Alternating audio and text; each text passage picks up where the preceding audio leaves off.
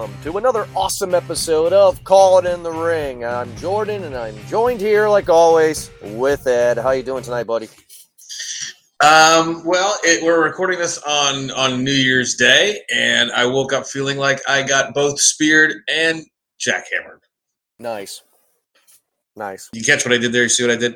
No, yeah, I see what you All did. right, just but just, just wanted to throw that out there. but I have something that'll make you feel better, though. Is it Alka Seltzer? No, it's not Alka-Seltzer. It's it's from our good friends of InsideTheCellar.com. Oh, I love them. I love them. You cannot because we're talking about it here for InsideTheCellar.com. You just go to that site and you can get your very own bottle of Broken Skull IPA. That is Stone Cold Steve Austin's beer. And Great Inside beer. the Cellar is an official affiliate and also sponsor of Movie Guys Podcast and Call It in the Ring. So check out InsideTheCellar.com and also go to our website and it's on the bottom left side of the page. Click on the banner. So Yeah, but for real quick, I'm excited to have them as a, as a sponsor of, of Call It in the Ring and, and everything we do here at Movie Guys Podcast. Great company. Uh, you know, they know a lot about alcohol. Um, you know, they know a lot about what goes with what. And, you know, obviously, you know, yesterday having been uh, New Year's, a lot of people uh, drank, you know, and uh, I was, you know, I was one of the guys that, of course, you order from inside the cellar and, you know, you have, you have high quality stuff to drink for, for New Year's or for any other holiday that you have in mind. Uh, but just keep in mind, everybody, drink responsibly. Go to InsideTheCellar.com and uh, check them out. They're pretty awesome.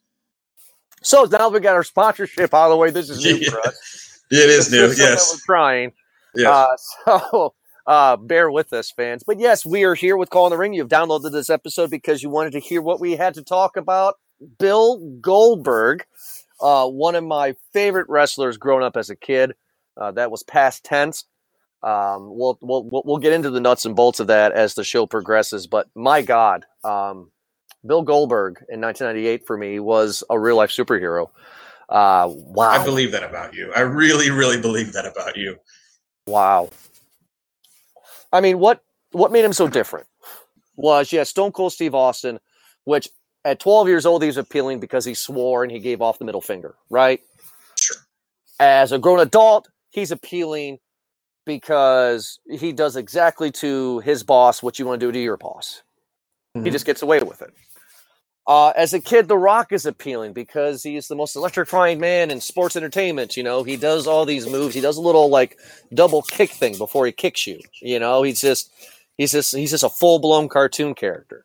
Triple H was always appealing because he was the cerebral assassin, right? He was always there, just planning and, and sneaking around, slithering, always slithering. And you know he was the one that ultimately tried to uh, destroy uh, Stone Cold Steve Austin's career there by having Rikishi run him over. With all three of those big guys I named, Bill Goldberg was a superhero. His entrance was none like any others. Uh, the music is iconic. That music is great. The audience of chanting of Goldberg repeatedly to get him into the ring.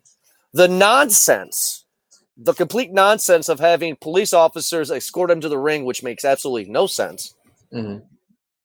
was appealing. Him standing in the fireworks in the in the in the pyro, breathing it in and snorting it out of his nose like he's a dragon and breathing it out. It was a spectacle. That's what caught my attention as a young kid. That was a superhero. I know Yeah. Well, here's the thing. I mean, we'll get into this argument later and how I feel that you're incredibly a hypocrite, especially when it comes to guys professional wrestling. We'll get into that in more detail later. But yeah, I mean, 100% agree I, I, with a lot of things. You know, watching Bill Goldberg, like the thing that started for him was he, you know, he was the guy that came out to the ring. His entire entrance, you know, especially once he got big, was had security guards following him. The music would start you know, and you'd hear that, and you knew an ass whooping was about to ensue. And the dude would come out from his locker, slam his head against the door. He'd be bleeding half the time before he got out to the ring. Especially in big time matches, he was super pumped up, and he would do that. Come out to the ring from the locker room. You'd see the camera would follow him. Stand in the middle of the of the, the fireworks, right? Smoke coming off the guy's head. Standing there, he comes out and he just he just pulls out his tongue, you know, and he just like he's he's he's he's like animalistic, and you're like, man, this is about to it, like this is about to be an ass whooping, you know. And then he'd get to the ring, and it was 30 seconds of excitement, you know, kind of like how I feel with my with my girlfriend, like 30 seconds of excitement, and then I'm done. Okay, so you do, most people are left unsatisfied. So I'm going to make this very clear to the fans, real quick. Uh, Sure. Ed and I have been friends for 10 years now. It's 2019, so we met in 2009. So we've been friends for 10 years. We know each other pretty well. Mm-hmm. Ed knows because of that little jab that he gave me about being a hypocrite. I didn't listen to a damn thing he said, and I was getting ready Exactly. to retort. So um, there is about to be a fight. How am I? A, how am I a fucking hypocrite here? Do you want to? Do you want to get into you? Or sorry, my dog's just scratching Yeah. his head there, and he won't shut the fuck up. Go in the other room, dog. Thank So you. how am I? How am I? Uh, so, here? do you really want to get into? You really want to get into this? I Oh, I, wanna know apologize, fans. No, no, no. I'm not. I'm not apologizing. I'm just curious, real quick, on how you say I'm a hypocrite. Well, because Goldberg comes onto the scene in WCW, and within what seems to be four days, gets a title shot and beats Hulk Hogan on Nitro. And he gets all that, and he gets the streak, and he goes, you know, within a year, within within a year, he headlines. He becomes champ. He becomes he becomes TV title, TV champ, U.S. champ, whatever. He becomes heavyweight champ, headline Starcade, and then gets cattle prodded, like all within a year of him de- of, hi- of a year and a half of his debut. Whereas you have said, particularly on the show, The Rock didn't deserve it. The Rock hasn't earned it. He just came into the ring, and he all of a sudden, within six weeks, was given a world title shot, and that's why I hate him. But now you're like, I love Goldberg because he was undefeated, got a t- uh, title match within six months of him debuting in, in WCW. You're just kind of a hypocrite. That's all. It's cool, man. It is cool. Okay. So um, I need the fans to go back and listen to the beginning of the show right now, and I need Ed to go back and listen to the beginning of the show right now. I'm not going to show my hand just too quick. Those words never uttered out of my mouth, good sir, if I want to quote Paul Heyman. Uh, that uh, I love Bill Goldberg. Um, I told you even when I was a kid in those episodes that I loved The Rock and Triple H and Stone Cold Bubble. I didn't know anything about it. I didn't know the dirt sheets. I didn't know the storyline. I, I didn't know. I was a kid. I enjoyed it, right? I Mhm. enjoyed Bill Goldberg. Get into wrestling again now as an adult, doing the show with you. I still stand by what I said. I do not like the fact that Bill Goldberg just walks in after Sting and Lex Luger finds him, which we'll talk about here in a little bit. I don't like the fact that he got all this shit. Absolutely, I do not. Those words did not utter my mouth that I think he's the greatest wrestler ever or that I think he's great. I was just making a comment in 1998 when 12 year old Jordan's nuts were starting to drop, how fucking awesome it was to see a real life superhero and trying to do a comparison between him and arguably the three biggest superstars in WWF at the time with The Rock, Triple H, and Stone Cold Steve Austin and how they are different. Okay, I'm just saying, bro, that like That's not being a hypocrite. I just said that's it what I like. pretty much is. You're pretty much you, listen. How? I just explained Like, it. And you did, and you did explain it, and you explained away you explained away the pain that I was about to cause you. So I'm not going to argue with you anymore. We can get Wow. to the show. Wow. I just legit, I legitimately 110% feel like you're being hypocritical because you know you hated on The Rock the whole time we did the episode. You hated on, you know, you literally hated on The Rock the whole time we did the episode. And now you start by saying Bill Goldberg was my hero, even though they had the same rise to start with. At 12 years old, yes, he was my hero. At 32 years old, no. Okay, But, okay. Uh, but I'm, I'm 12 years old, man. I was still in my underoos. Jesus Christ. I was a kid. Just saying. Just God saying, man. Just damn. saying. God. Well, Bill. Well, uh, Bill Goldberg is actually his real name. I did not know that until I uh, started to prepare for the show. But uh, Bill Goldberg's real name is actually William Scott Goldberg. He was born on December 27th of 1966. He's 52 years old. We're not going to talk about it much, but Bill Goldberg started his weightlifting. I don't. We say bodybuilding kind of career when he played defensive tackle for Georgia at uh, University of Georgia. There, um, he was drafted in 1990 on, in the 11th round, 302nd pick, and he was drafted to the Rams. He Yeah, I mean, he was one of the he was one of those guys that of that era. They played football first, and you know they then they went on and uh, they weren't very successful. Guys like Brock, Brock Lesnar, who he'll he'll be forever tied to. Same thing. When played football, didn't work out for him. Uh, WCW's equivalent, Mongo McMichael, although he ended up winning a Super Bowl ring with the Bears. It's different, but still, same point. Get the point. Yeah, I, I'm going to interrupt you real quick. Um, I love uh, not being hypocritical here. Uh, I love ESPN's uh, 30 for 30 documentaries, and I watched that documentary with uh, with Mongo, whichever. What was that team that he was on that won the championship? Oh shit! He won it with the 85 Bears, I believe. Thank you, thank you. I All right. believe. I believe. Oh. You're right. You're right. I remember that it was 85 Bears. So I'm watching the documentary years ago, right when it aired, and uh, and then in 2016 I start getting into wrestling again, and I start watching the network shit, and I start watching WCW shit. I'm like, is that is that Mongo from the Bears? What the- Mhm. What the fuck? And I had to Google it because I was completely fucking shocked that Mongo from the Bears was in WCW. Uh, Goldberg had an interesting career. He had a he had a five year career uh, playing uh, professional football. He started with the Rams in the practice squad. Then he went to uh, the Canadian Football League for a couple years. He played in the Sacramento Surge and also the Sacramento Gold Miners. And then he was picked up by the Atlanta Falcons for two years, from '92 to '94, and he ended his career as the practice squad member for the Carolina Panthers in 1995. And I believe that was the year that the Panthers was their inaugural season. Uh, which what year? 1995. Yeah, I, I believe that was their inaugural. Yeah, it was. It was. I was living in. I was living in Raleigh, North Carolina at the time, and the Carolina Panthers were the biggest thing since sliced bread. And that was Every- the 1995 NFL expansion draft. Uh, yeah, yeah. Uh, I, I remember like when that first got announced. It's just as just as me remembering. I mean, I'm, I'm a little kid, so I'm probably misremembering most of this. Um, you know, the whole world, the whole my whole world at the time was, you know, like big on the Carolina Panthers. I don't remember. I don't remember Bill Goldberg as a football player. I don't, and I'm very knowledgeable about professional football and the history of professional football in a lot of ways. Uh, I, unfortunately, might let you know, but that's why I don't remember him. And thank God that I don't, because he that means he wasn't good enough to be a professional wrestler. And that's when he, you know, he was a. Uh, that's when he went to professional wrestling because he was. Uh, I think if I re- now, I don't know if I'm going to screw you up here when I say this. I always tend to do that. I think if I remember right, he was doing MMA training and lifting, and he got recognized by by Lex Luger And Sting. and oh, okay. Was it so? It was Lex Luger and Sting, or just Sting? Yeah, Lex Luger and Sting, and he and, and and it took him a long time. So what happens is Goldberg's career ends where he tore his lower abdomen of his pelvis as a practice squad member. His his his his career's over with. He's done. Um, but during his rehab after his NFL injury, uh, he began to power lift and began to do MMA, and he was spotted by Lex and Sting, and they pressured him to become a professional wrestler. And Goldberg said straight up to him, I am not a fan. I don't care about wrestling. It's not my thing.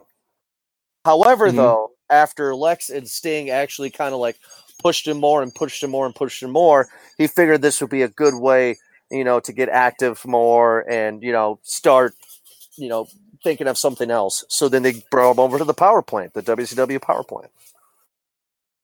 Really? See, I didn't remember it like that. I just knew that dude was a weightlifter, and I just remember Lex. I just remember the way I remember it. Guy was a power lifter and doing MMA training, and Lex Luger found him somehow, some way. Because I think I don't know if he was living in Atlanta at the time or something, but Lex Luger found him, and they went over and told him he should go to re- go to be a professional wrestler and the power plant. And he got playing trained at the power plant. Yeah, no, I don't remember. no. You, He you had- know way more about it than I do. And then I also remember his very first match was against Hugh Morris on Nitro. No, that was not his first match. Oh, okay, so there you go.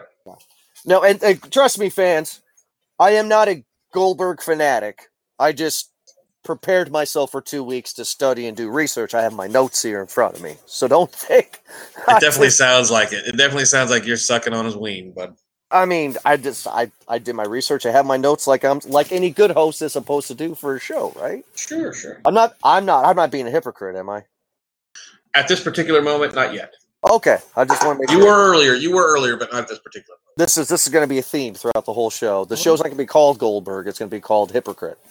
That Um, could be your wrestler name. If you had an in-ring persona, it could be, you know, the hypocrite Yeah, from or from parts unknown. yeah, that that that would be, or from Death Valley. yeah.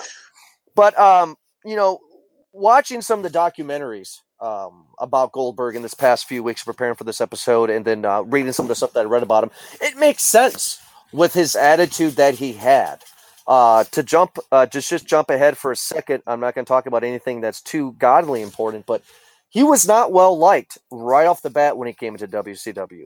Uh, he was a bit of a loner in WCW. Uh, he would ask Eric Bischoff, "What time am I supposed to show up?" Bischoff would say a time. He would show up at that time, be by himself, be prepared in the locker room, go out, do a shtick, go back, shower, and leave. And in the wrestling world, that is a big no-no.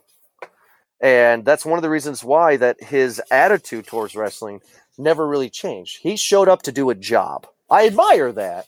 Mhm. But to be with the boys, to be with Kevin Nash and Hulk Hogan and Sting and Luger, you want to you want to stay out. Hey, Bill, you want to go out for a beer after work? Yeah, let's go. Get to know the boys more. Get in more. I I I would predict that if uh, Goldberg actually did that in real life, maybe there would have been a better Goldberg career in WCW.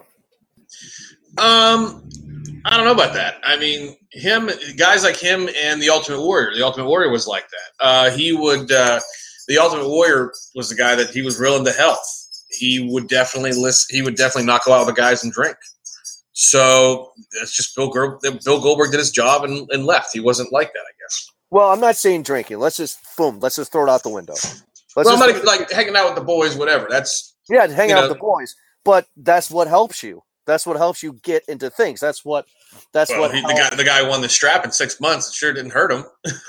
it didn't hurt him because they had I mean Eric Bischoff has said in multiple interviews that he didn't know how to market Goldberg. The fans and, and, and you've said it yourself in the show that Bill Goldberg is probably one of the most besides Sting and Flair. Bill Goldberg's in that group of Sting and Flair of WCW created talent because the fans just flocked to him. Sure. Oh yeah, yeah, yeah. There was nothing that anybody could have done. This is the way it was. Yeah, I mean, yeah, I, I mean, I don't know that I said Ric Flair was a WCW created talent. He was. He had his shtick before WCW, but anyway. Yeah, but but, but yeah, I mean, there, yeah, there were guys that were W. There were guys that were WCW created talent, and Bill Goldberg was the the one that basically was, you know, international to a certain degree. Um, I mean, Sting had Sting was WCW. Let's be let's be honest. Sting was WCW, one hundred percent. That's you know, you pick, think of WCW, you think of the logo, and you think of Surfer Boy Sting. We talked about the first part of his career, but you know, Goldberg was the guy that he was the immovable object. He was the unstoppable force. He wasn't just one; he was both.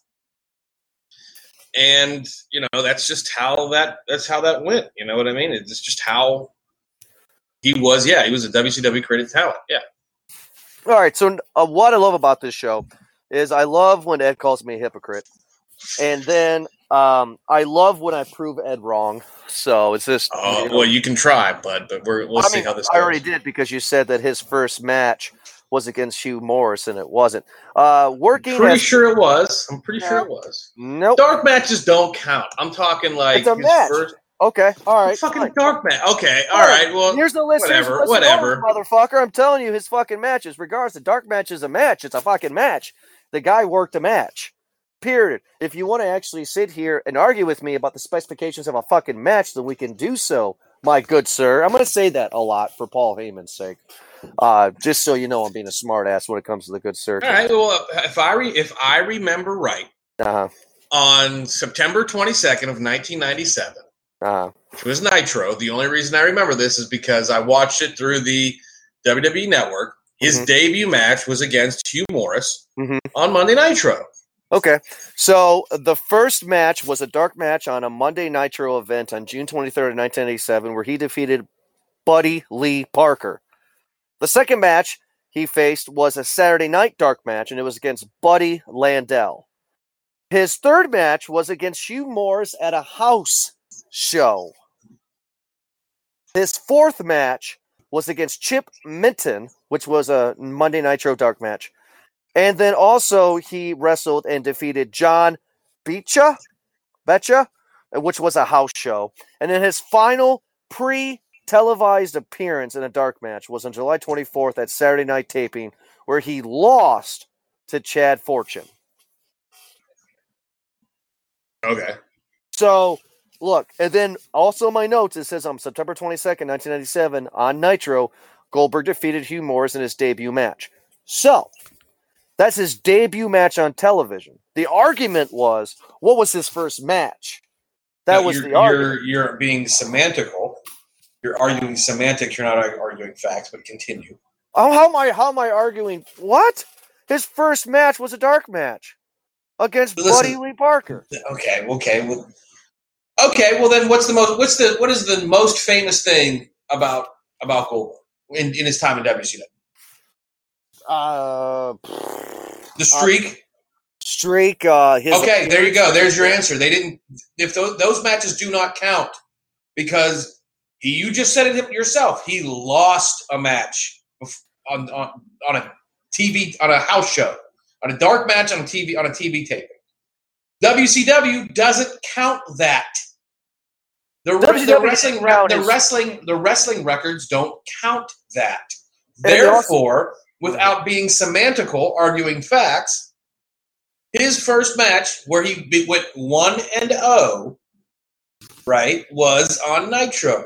What you're referring to, and so I can lay it down for you, it would basically be like the preseason. Those matches, those those those games don't count. Then you get to the regular season, Mhm. and the games count. You got to his debut match on Monday Nitro against Hugh Morris. Well, that match counted. Okay. I mean, like, if you want to go that route, we can go that route. I'm just going off of what you said as his first match, and and according to the notes here, uh, his first match was a dark match on Monday Nitro. So It was again. It was pre-TV. It was you know it was wasn't on TV. It doesn't count. They're not counting it. WCW's not counting it. okay. Well, his streak doesn't matter anyway because I mean, That's the most famous thing about him. yeah, How does it not matter? It, it matters about the character, but the streak is not even real. It's fake. What's his face? Tony Schiavone. Tony Schiavone. Whatever. Tony Schiavone, yes. Tony Schiavone has even said in multiple podcasts that he's done that one day Eric Bischoff would say, "Okay, this week he's 63 and 0. Okay, this week he's 83 and 0." So I mean, Well, whatever, whatever. it's a it's a it's a it's a fucking gimmick. Just like I thought uh, uh, Stone Cold Steve Austin was drinking real beer, but it was if you, if you look at it on our high definitions, it's all non-alcoholic. So it's a fucking gimmick. I, I don't know what it was. I don't care what it was. That was what it was on TV. It's a fucking. It was an undefeated streak. Okay, all right. So so this is my Whatever. argument. Then I'll then I'll end it. You said his first match. I told you his first match. If you wanted Listen, to, we're just going to argue in circles because you're not. You're just not presenting. You're you're trying to find ways just to argue with me because I called you a hypocrite. So let's just move on. I'm not trying to find ways to argue with you because you called me a hypocrite, good sir. I disagreed with your statement that I'm a hypocrite because I felt I explained myself very well, good sir. 12 year old Jordan thinks differently than 32 year old Jordan, good sir. Anyway, let's let's go ahead and go on with the show. on September 22nd, 1997, on an episode of Nitro, Goldberg defeated Hugh Morris in his debut match. You happy? Sure. After that, he started to do quick one to two minute matches. Now, here's me not being a hypocrite. As a kid, that was cool because you knew at 12 years old when Goldberg came out, this is going to get an ass beating. This is going to be a fucking massacre. Uh, He's going to fly through everybody on this fucking roster. I can't wait to see Goldberg does what he does, right? Mm-hmm. But then in the early 2000s, I become a fan of WWF more. You know, late 90s, early 2000s, and there was a little show that you can see this clip on YouTube, and it was uh, called it was on MTV called Tough Enough. You remember that show? I sure do. And in the first season, Triple H was in the ring with the new recruits and explained to them about the world of the business. And he was a dick, and he was a dick on purpose to make them understand how tough this business actually is. And one of the wrestlers, one of the trainees, was wearing a Goldberg shirt in the ring at a WWF ring. And Mhm. Triple H calls him out. Now, fans, you can find this on YouTube, and Ed, you can find this on YouTube as well. Uh, Triple H goes to that rest to that recruit and says, "Bill Goldberg, huh? You like him?" Guy's like, "Yeah, he's pretty cool." He's like, "Yeah." Talk about a guy who can't fucking wrestle, and can only do a two minute match because he doesn't know how to do any fucking moves, and he's carried by every man that he's in with the ring. I saw that back when that aired, and I remember it now. And uh, wow, that's true. I mean, a, a, a one two minute match. That's just it's true. I mean, like I said, twelve year old Jordan is like he's gonna he's gonna murder him. You know, like twelve year old Jordan was like fucking Jerry Lawler. You know, just like all about the show. Uh, but but you watch the matches now and it's like, oh god, it's Goldberg. He's gonna have only two minutes. What a shame. I did not like this run. I did not like these one two minute matches. I'm assuming you did or didn't. I don't know. Well, at the time, sure. You know, at the time I was like, this guy cannot be beaten. He's so much better than everybody else that he beats everybody in two minutes or less, right? Now, as an adult, knowing what I know about professional wrestling, having done the show for quite some time, and my fandom, it's exactly right. That is literally that is one hundred percent right. Oh, Bill Goldberg, Bill Goldberg, much like guys like Brock Lesnar, you know, now Brock Lesnar goes longer because he's got the stamina. But you know, he he's got to get he guys had to carry him because he wasn't a wrestler. He was a he was a show. It was a show for him. Which is why I'm saying to you is bullshit that he got into it as fast as he did because the guy wasn't even this guy gets let this guy is a part of the Carolina Panthers expansion draft in 1995 he starts working out in power lifts and becomes an AAA uh, MMA fighter. He meets Lex Luger and Sting. They're pushing him. They're pushing him. They're pushing him. He won't do it. He becomes a part of the power plant in June of 96. And his first match is June 23rd of 97. A full year. A full fucking year. That's bullshit. Mm-hmm. Like, and and the guy can't wrestle, so like, this is my argument. And this is why Eric Bischoff, I love the man. He's he's so awesome, but he also has a lot of shitty ideas. Uh, you're going to take a guy like Bill Goldberg and you're going to introduce him for the first maybe 15, 20 wrestlers as an unstoppable force, right? Sure. You're going to have a couple of matches that are just a minute long, two minute long to really sell to the fans that this guy's fucking unstoppable. But that mm-hmm. also happens uh, later in his career when he fights the big guys. It's like, you know, you want to start him off as a guy who can wrestle for one to two minutes only because he's so powerful, cool. But then what really drops the but but but what really drops the ball on it is that he doesn't he doesn't continue doing that. It's just it's just quick two minutes every time. And that's so frustrating. He can't even, wrestle. Even up and up to his his champ we'll get to this way later. When he be, later becomes the Universal Champ. You know, at the at the end of his professional wrestling career when he comes back. Yeah, the, uh, the Survivor the, the, Series 16. Yeah, yeah. well, that, at Fastlane. At no, Fastlane, when he when he beats when he beats uh, uh, Kevin Owens, who was Universal Champ, no, they have yeah. this big this big rivalry for for years and years and years, right? Or not, excuse me, I'm sorry, years for weeks, and you know, then all of a sudden, Bill Goldberg, Bill Goldberg comes out and spears him, and the match is ten seconds. Yeah, yeah, not a fan because he did that with Brock Lesnar in Survivor Series in 16. Just, just, ah, oh, just yeah, disappointing. Yeah, they didn't do it. They did not do it. Did they do it at WrestleMania too? Yeah, well, the, the, the final WrestleMania, not the not the, the first one. Was, was at least five minutes, so we got that going for us. Mm-hmm. But yeah, I mean, just as a kid, again, throughout my whole theme of the show here, as a 12 year old kid, this is exciting. This is great. Bill Goldberg is God. 32 uh, mm-hmm. year old Jordan is like, God, this guy can't wrestle. And it's it's it's just god damn that, that just sucks. Um, mm-hmm. so so Goldberg starts September of '97. Um, he just they spend the rest of 1997 just you know just building him up the card. Um, he makes his he actually makes his uh, pay per view debut in December of that year at Starcade, and he and he defeats uh, Steve McMichael there. But then in but the beginning of 1998, Goldberg actually um, defeated Brad Armstrong uh, in SuperBrawl eight, and he also pinned uh, Perry Saturn in Spring Stampede of that year. So then they changed it because they used to call him Bill Goldberg, But then in March of that year, WCW changed his name to just straight up Goldberg. And this is when they start doing the win count. In March of 98, they start doing the win count, and they first announce on television that he is 74 and 0 without a loss. 74 and 0. Now, that's just that's just bullshit. that's just bullshit. Um, his first major feud is with Raven. Um, after they made that 74 and 0 uh, announcement there, he actually challenged Raven for the United States Heavyweight Championship. Um, and Raven won the United States Championship the night before his stand, at, at Spring Stampede. But Raven's flock tried to interfere. Goldberg defeated them all. And boom, all of a sudden, in, uh, in March, April of 1998, Goldberg is now the United States heavyweight champion. And he just got into wrestling two years prior. And that was actually not a bad match. Uh, much like many of the matches, that was what was called Raven's Rules, which was the equivalent of it was the hardcore rules. It was ECW stuff because Raven was ECW and Raven's flock. They were, you know, they were, you know, they weren't ECW guys, but they were as they were nobodies. You know, they were just random random dudes. I don't remember any single member of Raven's flock. I might be. I'm You sorry know for one. for. Do I? Yeah, you know one.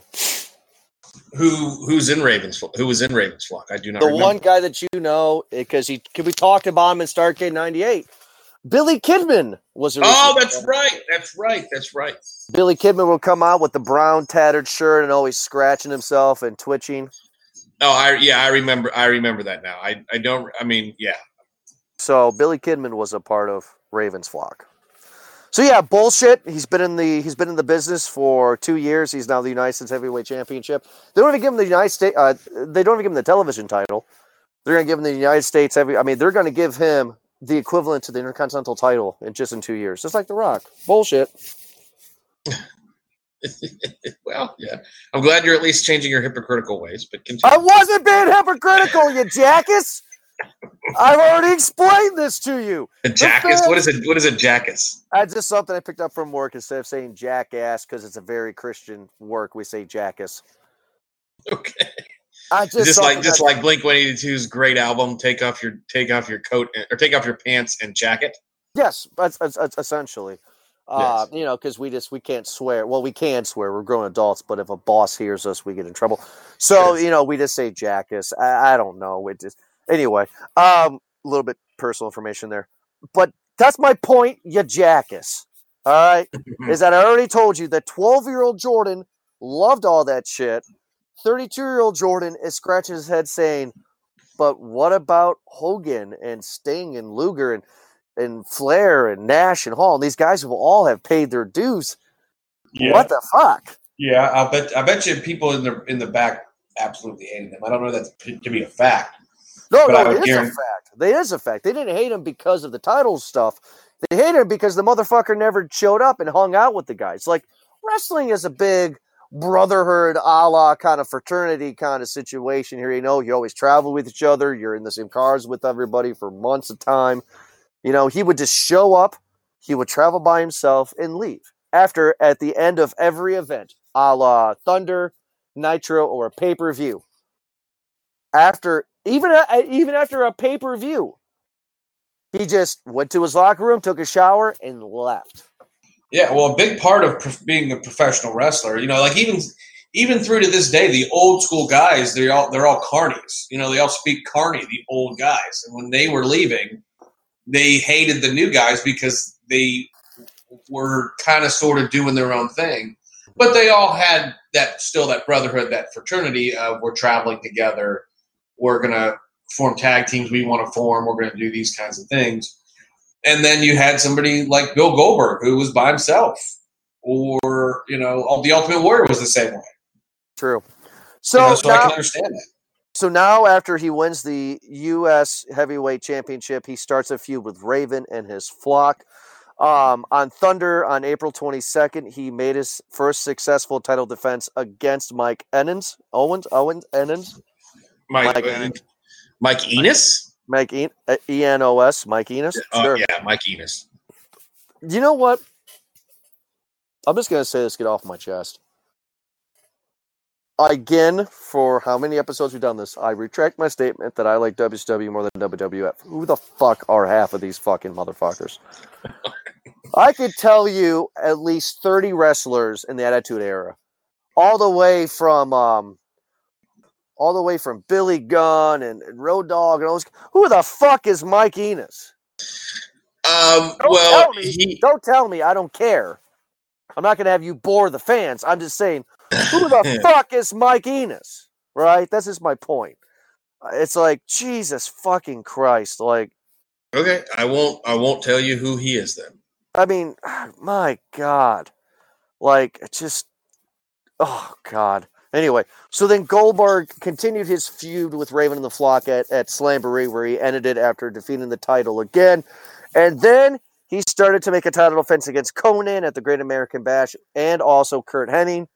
And for the first time, he said the catchphrase, Who's next?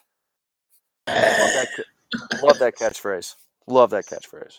That yeah, when he would uh, who who's next? I pull his tongue out. I mean, I mean, you got Austin three sixteen said, "I just whipped your ass," and then you got who's next. That's just, I mean, right there. I mean, that's just great. Yeah, that's the thing about what we even joked about things like uh, get these hands. Shit that was said like just said, and they mm-hmm. became stuck. Well, you know who's next one of those things. And the man, Becky Lynch, the man. Yeah, well, she even changed her Twitter handle to the man, and I love the fact that she's the man. Yeah, I mean, she will get her title back from Asuka. I get anyway. Oh God, yeah. Anyway, So, so Goldberg has now gone through the shit that is ninety five percent of the WCW locker room, and he, fi- he finally, finally, uh, is becoming the number one contender for the world heavyweight big gold belt title. Do you like how I said that though? That ninety five percent of uh, WCW's roster was shit. it was the first factual thing that you've said that was your that was also your opinion since we started this show. Wow, fuck you. hey, I agreed with you. Yeah, I know, but you just have those ways. Or you just have those ways of just, hey, hey, I've had enough of I've had enough of your dick in my ass. I'm good. And you're like, I don't give a fuck about your feelings, and you keep jamming it in there. And I'm like, I'm just gonna I, pass I, out. I, I, res- I do resent your analogy. However, I think it's funny. So, um, WCW decides that they are going to have Goldberg feud with the NWO in Hollywood Hulk Hogan. Bad idea. Bad idea. Terrible idea. Do not have. Nitro. Well, we're going to talk about that in a minute, but uh, Hulk Hogan? Really? Like, okay, argue with me on this one. All right. You and I are booking WCW. Okay. Let's just go back in time. Fans, we're going to go back in time. Doodaloo, doodaloo, doodaloo, doodaloo. Right. yeah. So Ed and I are now. I'm doing. I'm just gonna explain the scene for you. We are in a boardroom and Ted Turner Tower headquarters, and we're thinking about Bill Goldberg. And I'm gonna say a little skit here to Ed. And no, we did not rehearse this or practice this. This is the fly off our seats. Uh, but uh, Ed, here we go. This is what I would suggest. Uh, Bill Goldberg has went through 95% of our shit roster in WCW here. Let's start it. Let's let's start by getting him feuding with NWO. What do you think?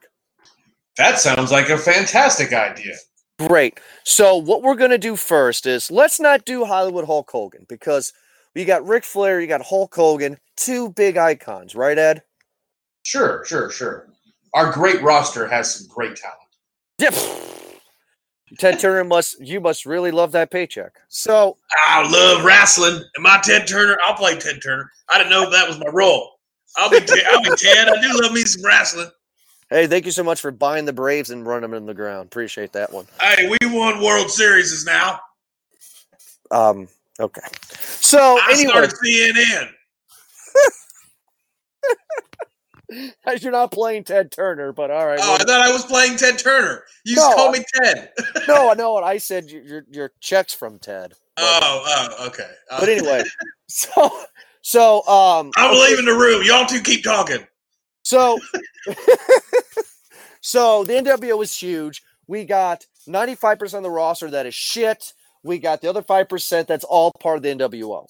Uh, we don't know what we're going to do with Sting or whatever, but how about this? Let's do uh, Bill Goldberg against the lower ranking NWO. And every time he wrestles against them, more and more show up like a fucking swarm of people. What do you think about that? I think. Oh, I'm sorry, not Ted Turner anymore. I think that sounds like a great idea, sir. Oh, good. I, I'm, I'm glad you actually do agree with me on this one because what really happens now that our characters are done is Yeah. that he goes after Hulk Hogan. Yeah, that's that. Yeah, it's when we we forgot the part where where Vince Russo comes out and says that's a that's a terrible idea. I'm going to do it this way because I used to write in a magazine and I know what everything needs to be in the professional wrestling. God damn it. I mean, like, that is that is such a stupid idea. So you got 95% of your roster that is dog shit. Who the fuck is Mike Enos? And then you have your other 5%. Can I hashtag that? Can I hashtag that? who the fuck is Mike Enos? And and, and then you got your other five percent who's a part of the NWO, the NWO Wolfpack, the LWO. Why did they do the RWO, the Ravens World Order? Fuck it, who cares? the flock. They had the flock. Whatever, tomato, tomato. I'm just Whatever. Anyway, so yeah, there were no the Bill Goldberg and Sting, not and not Sting forever, but at this time, Bill Goldberg and Sting were the only two solo wrestlers in all of WCW. Everybody else was a member of the new the NWO Black and White, NWO Wolfpack, the LWO, Ravens Flock, the Four Horsemen. Like it was, there were no solo wrestlers except Nope. for except for Sting and Goldberg, and Sting later joined the NWO Wolfpack. well, he did, but then you're also forgetting about some heavy hitters too. You're forgetting about DDP and also Booker T. That's But- true. No, Booker. Well, that's right. Booker T's brother was in the NWO. He was Stevie so Ray. I forgot. okay, you're right. I didn't forget about that. so like okay so this is my problem this is pretty much the bulk this is the meat and potatoes of the show here it's bill goldberg's career started off awesome and his career failed because of terrible fucking booking. You're gonna have him go through the roster. Failed. Yeah, no it fucking failed dude. Look. It failed. I mean, the guy. okay, okay, anyway, continue. Go, go with your point. Go with your point. Okay, continue your point. okay fine. Look at my point here okay? He's gonna go through your b team of your roster right? Sure that's a given. That's the guy you created right? This guy breathes fire for christ's sakes right? He's a dragon. This guy's a beast right? Mm-hmm. That's his gimmick so then you go Sure. through the c team you go through the b team now you're gonna get to the a team before he goes into the the fucking nasdaqs the fucking high fucking ranking blue chip guys have him go against the dow have him go against ddp have him go against Booker T. Before you get to the NWO, which Nope, is he did that first, and then he went through DD, DDP. that's the problem, man. Like You're what right. the fuck? Yeah, Like, okay, you're so- 100 percent right. Have him feud with those guys, you know. Have him feud with them, you know. It just whatever, and then and then you know, boom. Okay, so he's done feuding with DDP. He's done feuding with Booker T, and then boom, NWO, NWO shows up and tries to recruit him, right? And he's Mhm. like, "Fuck you, I'm Bill Goldberg. I'm taking you all on, right?" Because Mhm. let's have his storyline be he's going to bring WCW back to the way it was, back to wrestling, back to the glory days. He's here to destroy the NWO. I just pulled that out of my ass in this fucking show, and that sounds a billion times better than what they fucking came up with in WCW. I just It- pulled that out of my ass. Yes, yes. Well, you, yeah, you could have been a. You could have listen at the rate they were going through writers. You could have been the head writer for WCW. and I would have lasted. I mean, come on. I mean, oh, so anyway, I'm, I gotta move on. I, I gotta move on. So, so I said what I said about Booker T and DDP. We'll get into them a little bit later. So then, okay, so then NWO shows up, and now you're gonna have him fight against the B team of NWO. Have him go against Curt Hennig again, who was a part of it. Have him go against Scott Steiner. Have him go against, you know, little guys Konnan. Just more guys like that, you know, Buff Bagwell, you know, just kind of just go through the ranks, right? Mm-hmm. The big three that he needs to get is Hogan, Scott, and Nash. So then in the storyline, he has one more thing that he has to beat the Goro to the Shang Tsung or Shao Kahn Mortal Kombat reference there. Wow, He needs- good for you. He needs to go against the Giant. And then Right. after he defeats the Giant, then he's at the main event at Starcade against Hulk Hogan for the title. That's what it mm-hmm. should have been. No, Should have been. Yep, you're right. that is what the world should have seen. What we did see was he challenges and gets a title shot against Hulk Hogan on July 6, 1998, on an episode of Nitro in the Georgia Dome. That that should have been a pay per view. That should have. been. Oh, it was yeah. Like here's the thing: they gave it free to everybody, and I do appreciate that. Trust me, because that was one of the greatest matches of, of his career. That was one of the highlights of his career, and it was free with your subscrip- cable subscription service, right? So, I mean, I guess not free, but you paid for your cable, so then you have to pay the extra amount of money. And I remember I watched that. I did watch that episode. But you're hundred percent right. The the hype should there was no hype for it. It was it was absolutely ridiculous. It was it was very poor booking on the part of the rest of, of WCW. And I you know, I, I kind of personally wish it would have been on on a pay per view, so we could have had a we could have had we literally could have had it, you know, a month's worth of stuff leading up to it, but we didn't. So You know, we had we had it was you know Nitro was the thing. The thing about Nitro was like Nitro would be like. You know, you'd be in the middle of a match, like, wait a minute, we've got something going on in the background, and we have cameras back there. We're gonna get, and they, it was obviously staged. It was obviously staged. So you know, it just didn't have the the, the awesomeness that, that Raw had in, in that way. So it, let, was a let it was a letdown. I will say that it was a letdown. Letdown. It was a complete fucking shit show. Now, I will say this because one day I would love to interview him and talk to him on our show, and I want to make it very clear to him. I, I, I love you.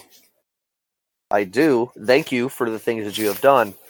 But Eric Bischoff, what the fuck? I mean, I have listened to other podcasts that he has done, and Eric Bischoff excuse his bullshit. I'll call it right out. His bullshit excuse for booking Goldberg and Hogan for the title on a Nitro, the Georgia Dome, was because they booked it a year in advance and they didn't know what was going on with the storyline at the point in time. That sounds like bullshit. I'm like, come, bull fucking shit. You don't know the fucking storylines. If you don't know the storylines, no wonder why Vince McMahon bought your ass out. I mean, come the fuck. You beat him for 83 weeks. That's it. That's yeah, I mean, one more time. That's it. All you cared about, and Eric Bischoff said this, and I believe this statement is true. All WCW a la Ted Turner cared about was beating Monday Nitro. And of course they beat, I'm sorry, Monday Night Raw. Yeah, was beating, beating Monday Night Raw. Of course they beat Monday Night Raw. Monday Nitro that night pulled in over 40,000 people at the Georgia Dome. That is the, that's fucking WrestleMania arena. yeah, yeah. It is. It really is. Yes, it is. So what they wanted to do is they wanted to tease us fans for a little bit. So Hogan on that Nitro says to Goldberg that he has to defeat Scott Hall first in order to go against Hogan later that night, and he does. Now, my last little bullshit about this before we move on to other stuff in the show is fuck you two to Hulk Hogan. And I'm seriously, what the fuck are you thinking, Hulk? Goldberg, I can't blame for this. He's a new guy. He's young. He's green behind the ears. He's going to do what they tell him to do because he's new. Hulk Hogan, you're a fucking veteran at this fucking time. You know how the fucking game works. You know how wrestling works. You know how booking works. Can't you grow? Can't you pull your fucking 15 inch dick out on Eric Bischoff and Ted Turner's desk and say, "I'm not losing the title to Bill Goldberg on a Nitro in the Georgia Dome"? What's This- wrong? This is the this is the perfect example of why they don't do guaranteed contracts in professional wrestling. Because what the what did Hulk Hogan give a fuck about? Well, Like that's he he Yeah. he sure he gets paid to sell to sell T-shirts, but he had a guaranteed contract. Like he doesn't give a fuck whether it's on Monday Nitro or or Starcade. But You he's, know, he- he's getting paid. He's getting paid. He's getting paid regardless of how many people or how few people show up. I'm I'm so disappointed and and Hulk Hogan in that. You know, being part of nine WrestleManias straight, being a part of Vince McMahon and the and the McMahon family, seeing how actually promotion works for wrestling, knowing everything there is to know about wrestling. Why in the fuck did he not go up to them and say, "I'm not losing the title to him on a Nitro"? The Georgia Dome should be Starcade. Why isn't it? Wait, why? But WCW had this theme for a couple years where every every time a pay per view, like like Halloween Havoc was always in Las Vegas and shit like that, right? Fucking WCW's headquarters was in Atlanta. Why didn't they have Starcade at the fucking uh, at the at the at, at the fucking Georgia Dome? Starcade was always at, at DC. I don't know. It's, you, do I don't know. I don't know. who the fuck is running the ship? The Kraken is attacking it, and you have no way off. My God. Just, my God. So, Goldberg wins the title. And he he vacates the United States title, and then at Road Wild, he won he he won a battle royal, beating two NWO members. And after that, his feud with Diamond Dallas Page becomes in when Diamond Dallas Page becomes number one contender for the World Heavyweight Championship match. Yeah, because he, won- he won. He won the the War Games thing. No, he did not, but uh, that's okay. I'm pretty sure he did. That's That's not how they. That's that's not. or World War Three or whatever. I forget what it was. Yeah, but but that but that's November. Halloween Havoc is when they go. Well, he won some. I don't remember what it is, but he won He something. He didn't win anything. He just became the number one contender because because fucking uh the the only thing you can probably think of would be would be Fall Brawl that year, and that was the War Games. But World War Three was November. Well, that's why I said War Games originally, and you said no, so I thought I was misremembering. I don't remember what he won, but he won something. I think it was the. I thought it was the war, uh, World War. Uh, War- I thought it was the War Games. I could be wrong, but it was something he won to win the right to play. Uh, to, to, to play to fight to fight uh, Goldberg for the strap. Maybe uh, the only thing that I know about War Games '98, it was Team NC, it was Team WCW in the main event versus the Wolfpack. It was DDP, Roddy Piper, and the Warrior, and they defeated NWO Hollywood, which was Hulk Hogan, Bret Hart, and Stevie Ray, and the Wolfpack, which was Kevin Nash, Sting, and Luger. So, but D- it was DDP, Piper, and the Warrior. So I don't know what. Maybe it was an episode of a Nitro, but regardless of the fact, dude is not the number one contender. You're going to sit here and tell me that if Bill Goldberg was not around, right? Because I would argue at this point in time, Bill Goldberg is more popular than DDP, right? Yeah, You're going to tell me that if Bill Goldberg wasn't around, DDP at this time would have become the number one contender? No, he wouldn't have. I just, it's just, uh, so they have a great match at Halloween Havoc. I actually really like that match. DDP carried that motherfucker. And yeah, uh, that was a great match. I mean, you're 100 percent right. DDP carried it because that's that's the kind of talent DDP was. I agree. So that was Halloween. So in July of 1998, he wins the title at the Georgia Dome. He has it until October, which will be Halloween Havoc, where he defeats DDP. Then, fucking Kevin Nash books himself and wins the World War III, which is their Royal Rumble, and goes against Goldberg at Starcade, which we already reviewed in the main event for the title. Go ahead. I know. Fans uh, of Call in the Ring who may not be fans of Movie Guys Podcast, you know that I'm frustrated with everything when I take a deep breath and sigh at the same time. Um, I love it because I know it's about to come. yeah, Ed I know it. it's exact. I know I've been doing these types of things with you for long enough to know what's about to come, and I, I, I really want to hear what you have to say. I have nothing to say because we already talked about it. Starcade ninety eight. Just again, like what the fuck? Like this is the same thing of going through the B team, going through NWO. It, it, it just doesn't make any fucking sense to me. I, I just don't understand how, why you would have this guy who was your big guy. The person that could have beat him was, I mean, yeah, Kevin Nash could have beat him legitimately. And the mm-hmm. storyline was that Kevin Nash didn't know, quote unquote, that that Scott Hall had this stun gun and Scott Hall was there. That was the Sure. storyline. Yeah, yeah, that was the storyline. But that's not what we wanted. What I want, and I know it's a different match for a different company. I want I want Goldberg and Nash for the big gold belt and a Hell in a Cell. Mhm. And if Kevin Nash wins that, then that's legit. But no, that's that's that's not at all what happens. Goldberg loses the title, and he became 173 and one. Uh, now Goldberg got his revenge at Souled Out later in the next year in 1999 when he defeated Hall in a later in a ladder taser match. Can I just do this? Can I can I can I pull a, a Jordan for a second for that match? Uh-huh. So you have a what you know a great match, a decent match between the two of them. Sure, it's a stupid concept because WCW is doing but you know it's coming to its end. They're getting ready to take it home, and fucking Disco Inferno comes out and ruins the match. Who's Disco Inferno. who the fuck is Disco Inferno? Hashtag who the fuck is Disco Inferno?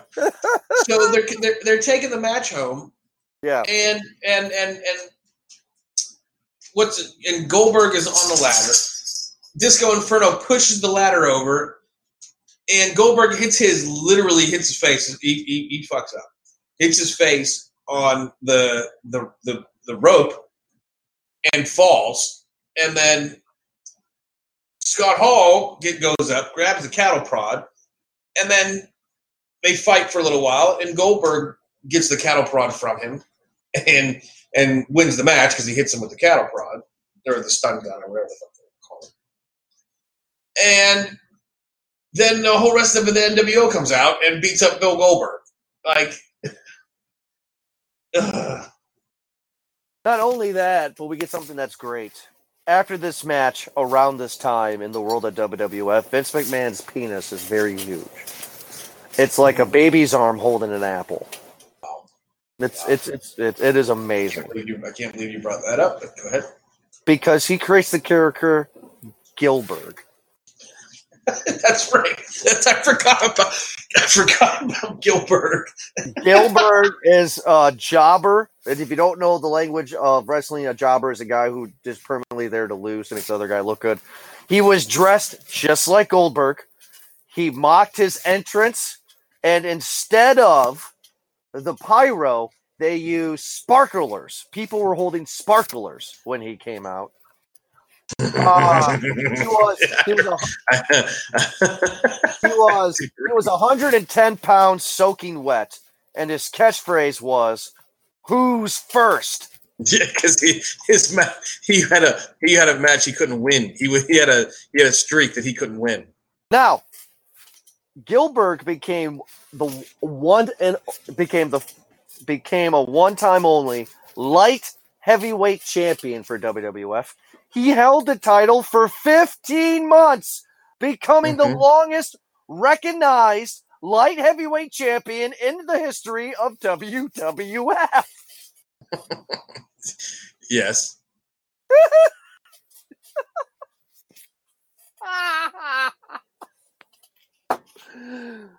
Woo! Wow. End of the show. Everybody have a good night. Fuck. Yeah. Jesus Christ. I did forget. I legit forgot about Gillberg. No bullshit. Yeah. No, around this time they created Gillberg and on the record books of WWF when they used to have the light heavyweight championship, Gillberg is the longest reigning light heavyweight champion. Held it for 15 months. Wow. I just anyway. Jesus Christ. Um later on in the years of WCW, uh, he began to feud with Chris Jericho. Uh, and then also, I don't know if you know this or not, but uh, The Miz uh, was a part of uh, now, I don't know if this is right or not, but it says The Miz said that the number would just go on and on and on uh, to where it was like, wait a second, how did he get this many wins in such a short time? Um, he was talking, he was making, The Miz was talking about WCW fans at that point in time. Um, Goldberg career takes another shit. Uh, we're going to um, we're going to uh, take a break here for a second uh, before we talk about his end of his uh, career at WCW here. But we do uh, want to talk about something very special to us when it comes to drinking responsibly. Ed, how about you? Yeah, drinking. You know, as somebody who's had a lot of people that uh, in in my past have had issues with, uh, not doing so, and unfortunately having passed away, drinking responsibly is something that is very important to me. So please, please, everybody, go do that. And make sure to check out in insidethecellar.com. They are a part of Call It in the Ring and Movie Guys podcast as a sponsor here. Check them out. Click on the banner on the left side of our homepage at movieguyspodcast.com, and you will be able to get awesome craft beer such as our good buddy Stone Cold Steve Austin's Broken Skull IPA. Right, Ed? Great beer. Yes, sir. It is incredible. I, I'm a huge fan of IPAs myself. And of course, Stone Cold Steve Austin, the greatest beer drinker in the history of professional wrestling. I take that back. Second greatest beer drinker. You're gonna say compared, Sandman. Compared to Sandman, yes, I was. We were gonna say Sandman, you piece of shit. oh. Yeah. But anyway, yeah. So into sorry. So what? No, go ahead. Continue. I'm sorry. No, you you broke up terribly. By the way. Oh, did I really? Yeah. Not bad. Why, that's why I continue to talk. Uh, but anyway, talk Sorry. one more time because you broke up. I just started talking. Oh no, I'm good. You We're fine. Just continue. You're good. Yeah. Okay. So uh, Goldberg's career takes a shit. Now we're going to combine the two worlds that we love, Ed. We're going to combine wrestling and we're going to combine movies, because in 1999 at Spring Stampede, Goldberg uh, gained his revenge against Nash by defeating him, and then later on that year he decided to star in a little movie called Universal Soldier: The Return hmm with Jean Claude Van Damme. Now, are we at Movie Guys Podcast ever going to review Universal Soldier franchise? I can never say never. Uh, the first movie is what it was, um, but then Goldberg, but but then but Goldberg thinks it's a great idea to be a soldier um, in that movie. I just don't. Uh, so anyway, uh, He was on the Celebrity Apprentice. Uh, so Bill Goldberg returns after two months and defeats Scott Steiner at Road Wild, which will be the last Road Wild, and then he starts his feud again with DDP. Uh, he gets the he gets the United States Heavyweight Championship again. He has another interesting match with Sid Vicious later on, which was a great which was a great interesting match. Um, uh, Bill Goldberg uh, wrestles against Bret Hart on Nitro. And then later on, he starts his uh, rivalry with Vicious again and defeated him in an I Quit at an, an I Quit match at the first and only pay per view of Mayhem. I, I just uh, Listen, we're getting to the point in when we unfortunately we get to this point when we talk about all WCW wrestlers and WCW pay per views, but specifically wrestlers. Like it starts to really suck come two, 99, 2000, 2001. you want to talk Like, about really sucking? Everything, everything, everything is awful. Absolutely awful for for WCW at that time. You want to talk about awful? Let's talk about Bill Goldberg teaming with Bret the fucking Hitman Hart. They won the tag team titles together, and I then know. and then and then six days later they fight each other for the for the for the for the strap, and they're having a really really really good match, one of the best matches in Goldberg's career. They beat up three referees, and then and then Rowdy Roddy Piper comes out, who's the commissioner at WCW at the time, comes out in a in a WCW uh, wrestling uh, referee shirt, comes out and just calls the match, says, "Oh, that's it, I'm done," and takes the belt and walks back to the thing and and walks back and Bret Hart chases after him. He's like, "What the fuck, man?" And they and he just gives him the strap, and like there's no explanation. There is later. There is later on, on the next week, but that's how Wow. stupid. How stupid. All right, yo, let's just get into this because I don't want to talk about this forever because it's just uh, uh, 2001 WWF buys WCW. Vince McMahon's complete control.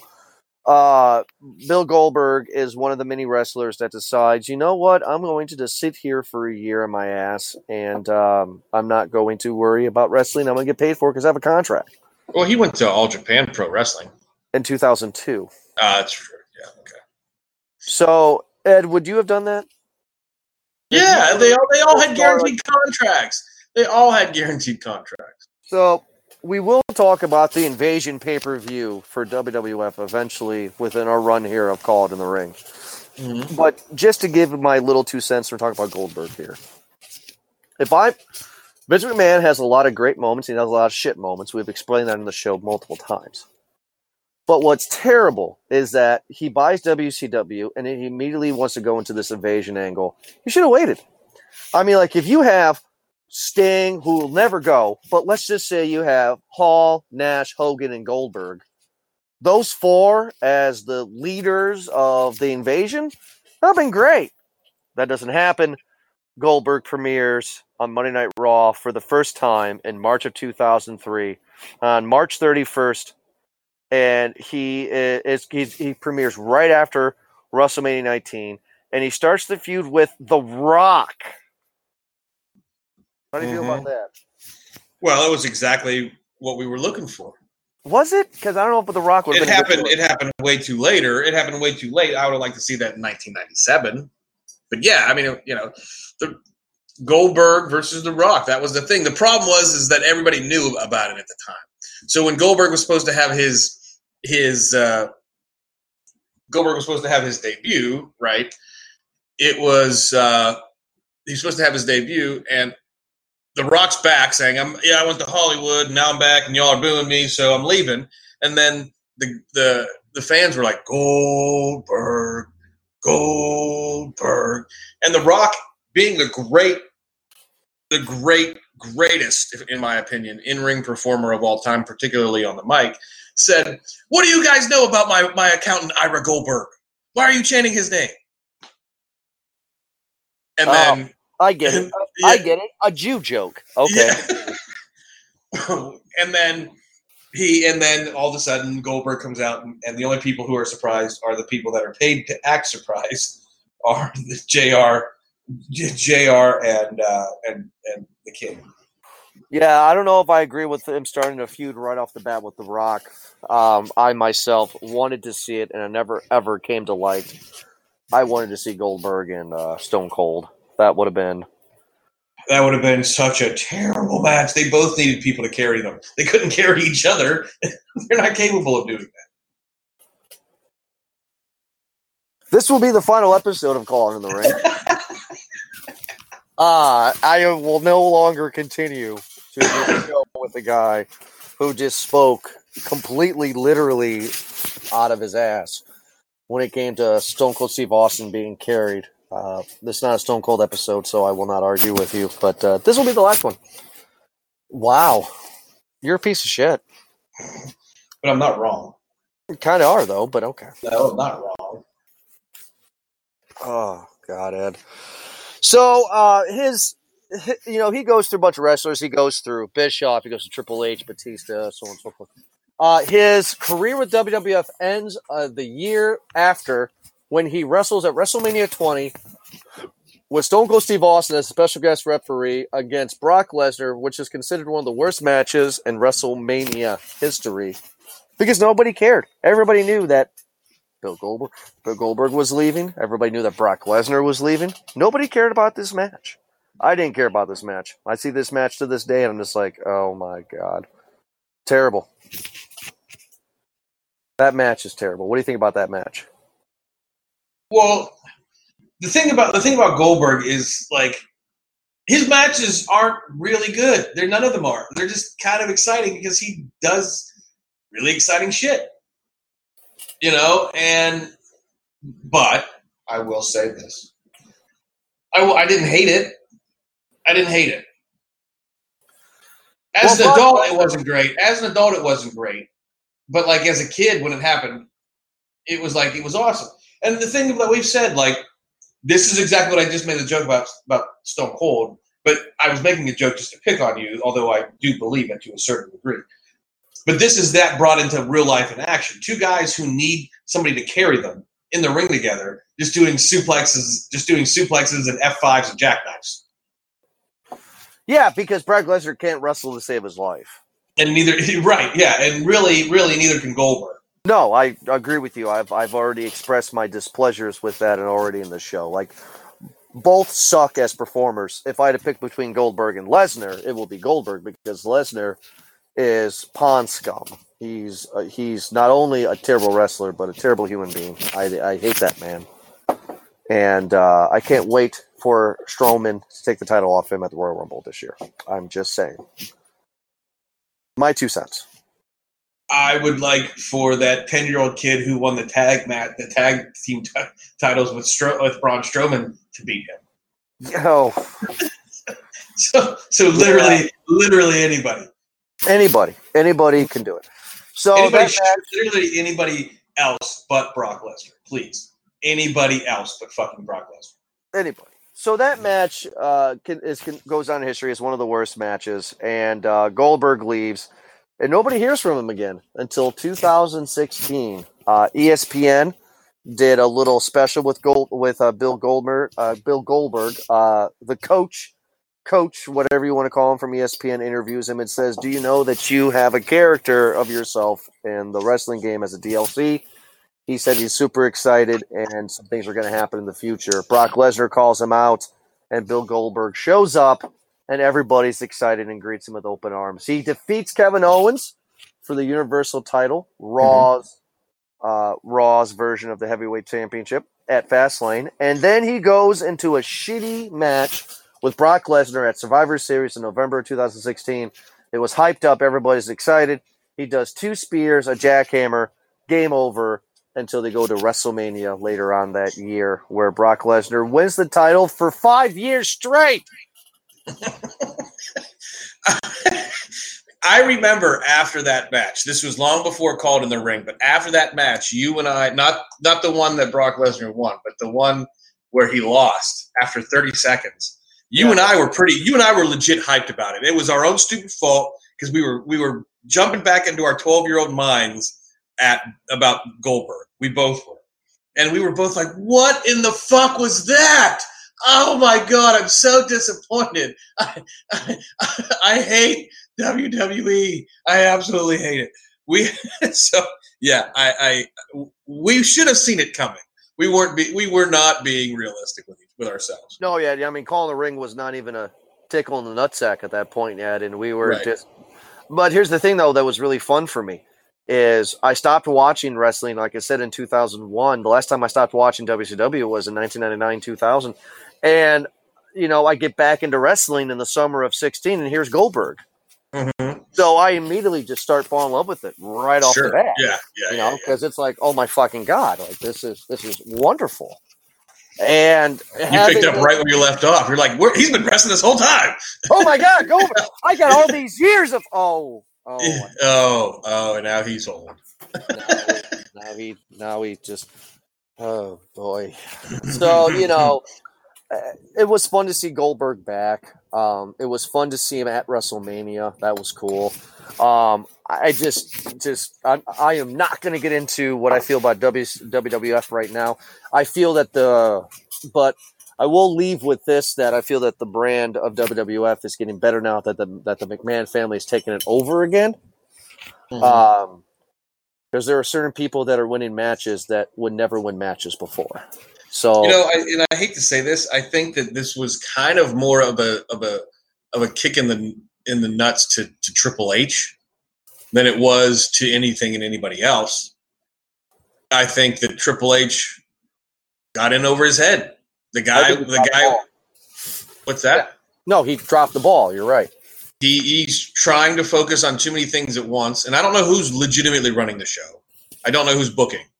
who who who was booking up until the, the last couple of weeks. But I'm I'm glad, and I hope it's not just a shtick storyline. I hope that they really take back control because Vince, although he sucks at creating and developing characters, he's good at taking what he's taking what he's got and giving you giving the best of what he's got to the fans, with the exception of falling in love with guys like Brock Lesnar. with, Okay. with, Um, you know, I'm not going to fight with you on that statement. I will disagree, but I'm not going to fight with you on that one. We'll have a Vince McMahon only show eventually, and we'll talk about that. sure. I can't wait for that one. Boy, can I not wait for that one. Yeah, I'm, I'm not going to talk about that right now because I'm not going to go on for another hour um, about Mhm. how I feel you're wrong uh, to a certain degree. I'm not saying that you're totally wrong, but to a certain degree. No, but um, I, I, I, I, I don't feel that the new McMahon takeover is a shtick. Um, I think that they really sit down and said, "Wow, so uh, three weeks ago was the lowest ratings in the history of Raw. Uh, we need to do something." So uh, I, I don't think that was a shtick. I think that's legit, and I think Triple H needs to just focus on wrestling and uh, not worry about his beard and his bald hair. He needs to focus on uh, what matters. He needs to bring Kevin Owens back. He needs to have good storylines.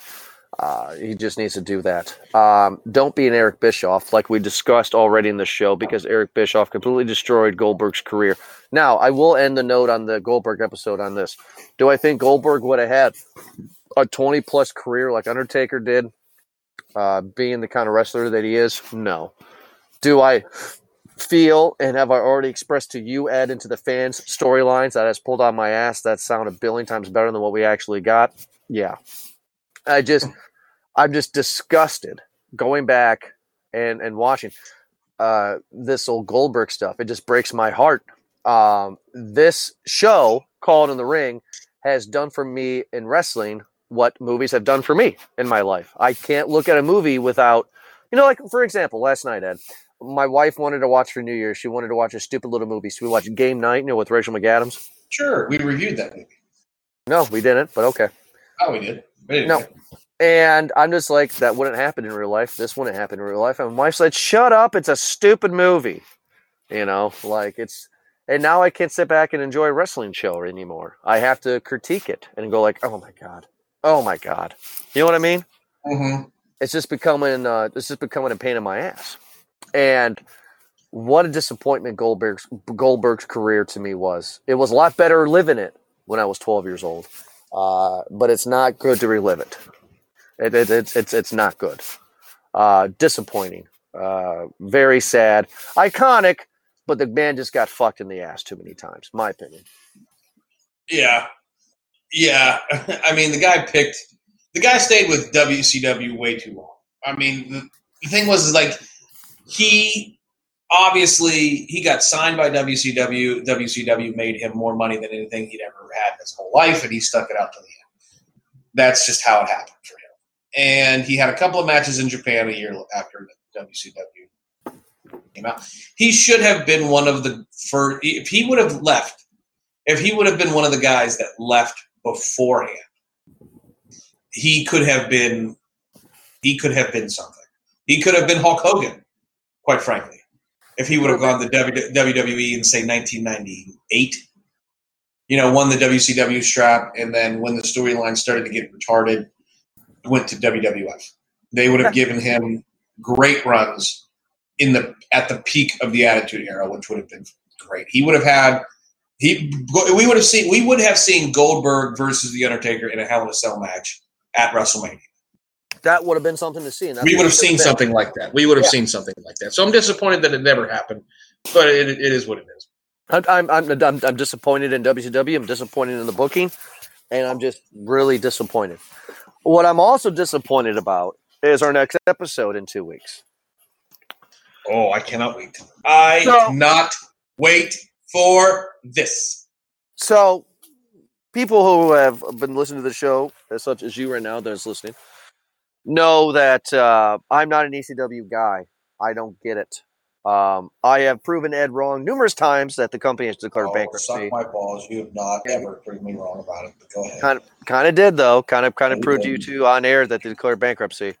No, well, I didn't. I mean, it's no, a fucking fact. You can't not. prove to me a fact. Hold on, hold on. I actually showed you the facts off air, and that's what made us do this episode coming up. Uh, but Anyway. prepare, prepare fans for our next episode in two weeks. Right? It is going to be a fucking slobber knocker. It is going to be a fight. It is going to be Jordan and Ed in a hell in a cell. Wait, how does Vince do it? Well, it's going to be Jordan and Ed. And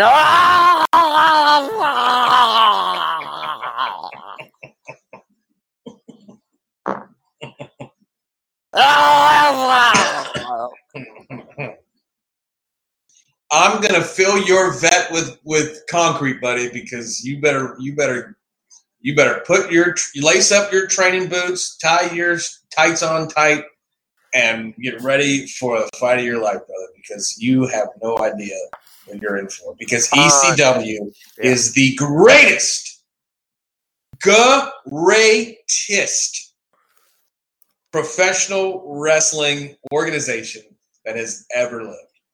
besides the declare bankruptcy.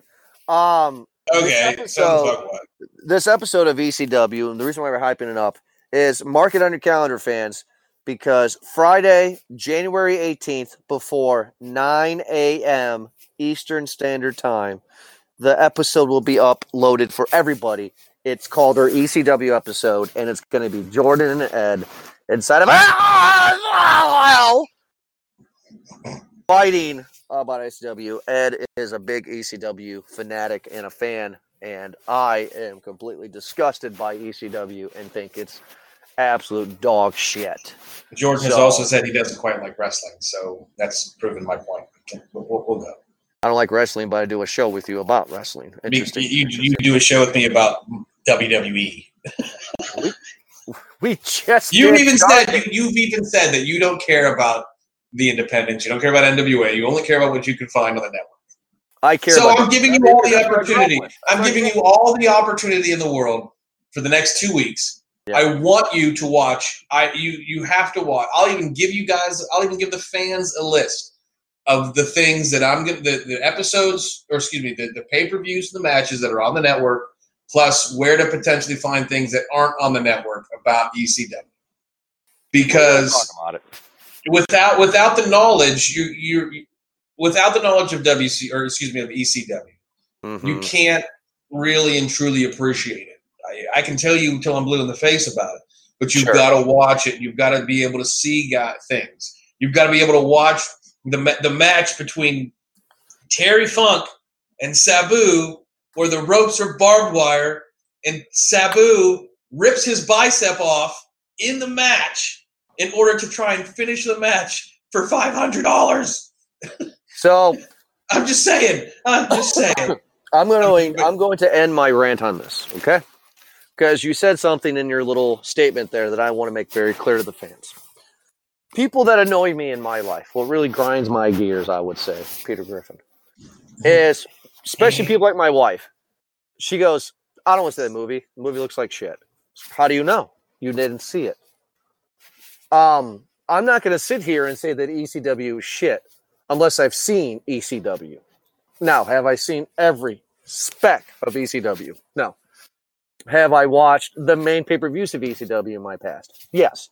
Do I know the wrestlers? Sandman. Sure. The Dudley Boys. Sabu. Yes. Do I know these people? Yes. The Blue Meanie. Of course I do. So my argument is, is that people that annoy me in my life that say that they don't like something and they've never even seen it pisses me off. I have seen ECW. And I'm telling you, I don't like it. I'm just giving you that I'm just giving you that little tease now to the fans and to you, Ed. That I'm not talking shit just because I don't like the concept. I've watched the shit, I've learned about the shit, I've studied the shit. and I, I think it's shit. I just think it's terrible. And I, also and also, I'm going to go into the archives here, and I'm going to check out a movie that everybody who's listening to this episode should check out. Work. I'm going to be checking out a little documentary called uh, "Beyond the Backyard." It is. Um, it is. It is. It is. It is a wrestling documentary about backyard wrestling, uh, with uh, RVD as the main front runner for it, and about these stupid fucking kids just destroying themselves over stupid shit because of what ECW shows them. It's stupid. And I'm not a fan of it. And I'm not saying that I'm a fan of it because I think kids are stupid. No, I'm not saying that at all. What I'm saying is that ECW it has a niche market and it goes to niche fans and those fans just don't understand what's fake and what's real. So that's my opinion on that. And it will be an interesting show. Interesting fucking show. But I have done my research. I just want to make that clear to you, buddy. I've done my research. I'm learning. Don't like it. No, sir, don't like it. I don't like it one bit, sir. no, sir. But we hope that you do like this episode. Thank you so much for downloading this episode, fans, here of the most recent episode of the Goldberg episode of Calling in the Ring. I had a great time talking about this one. I got a chance to do my Vince McMahon impression, so that's always fun. And uh, make sure to check us out at movieguyspodcast.com, movieguyspodcast.podbean.com, on Twitter, on Facebook, on Instagram, and also on iHeartRadio and iTunes, and also on Spotify. You can download this episode and many others in our archive section for Called in the Ring and also on Movie Guys Podcast. So, Ed, thank you so much for joining me in this episode, and we'll be back. Make sure to check out the next episode on January 18th for the fight of the year between Jordan and Ed for an ECW debate. Have a good night. ECW, ECW, ECW.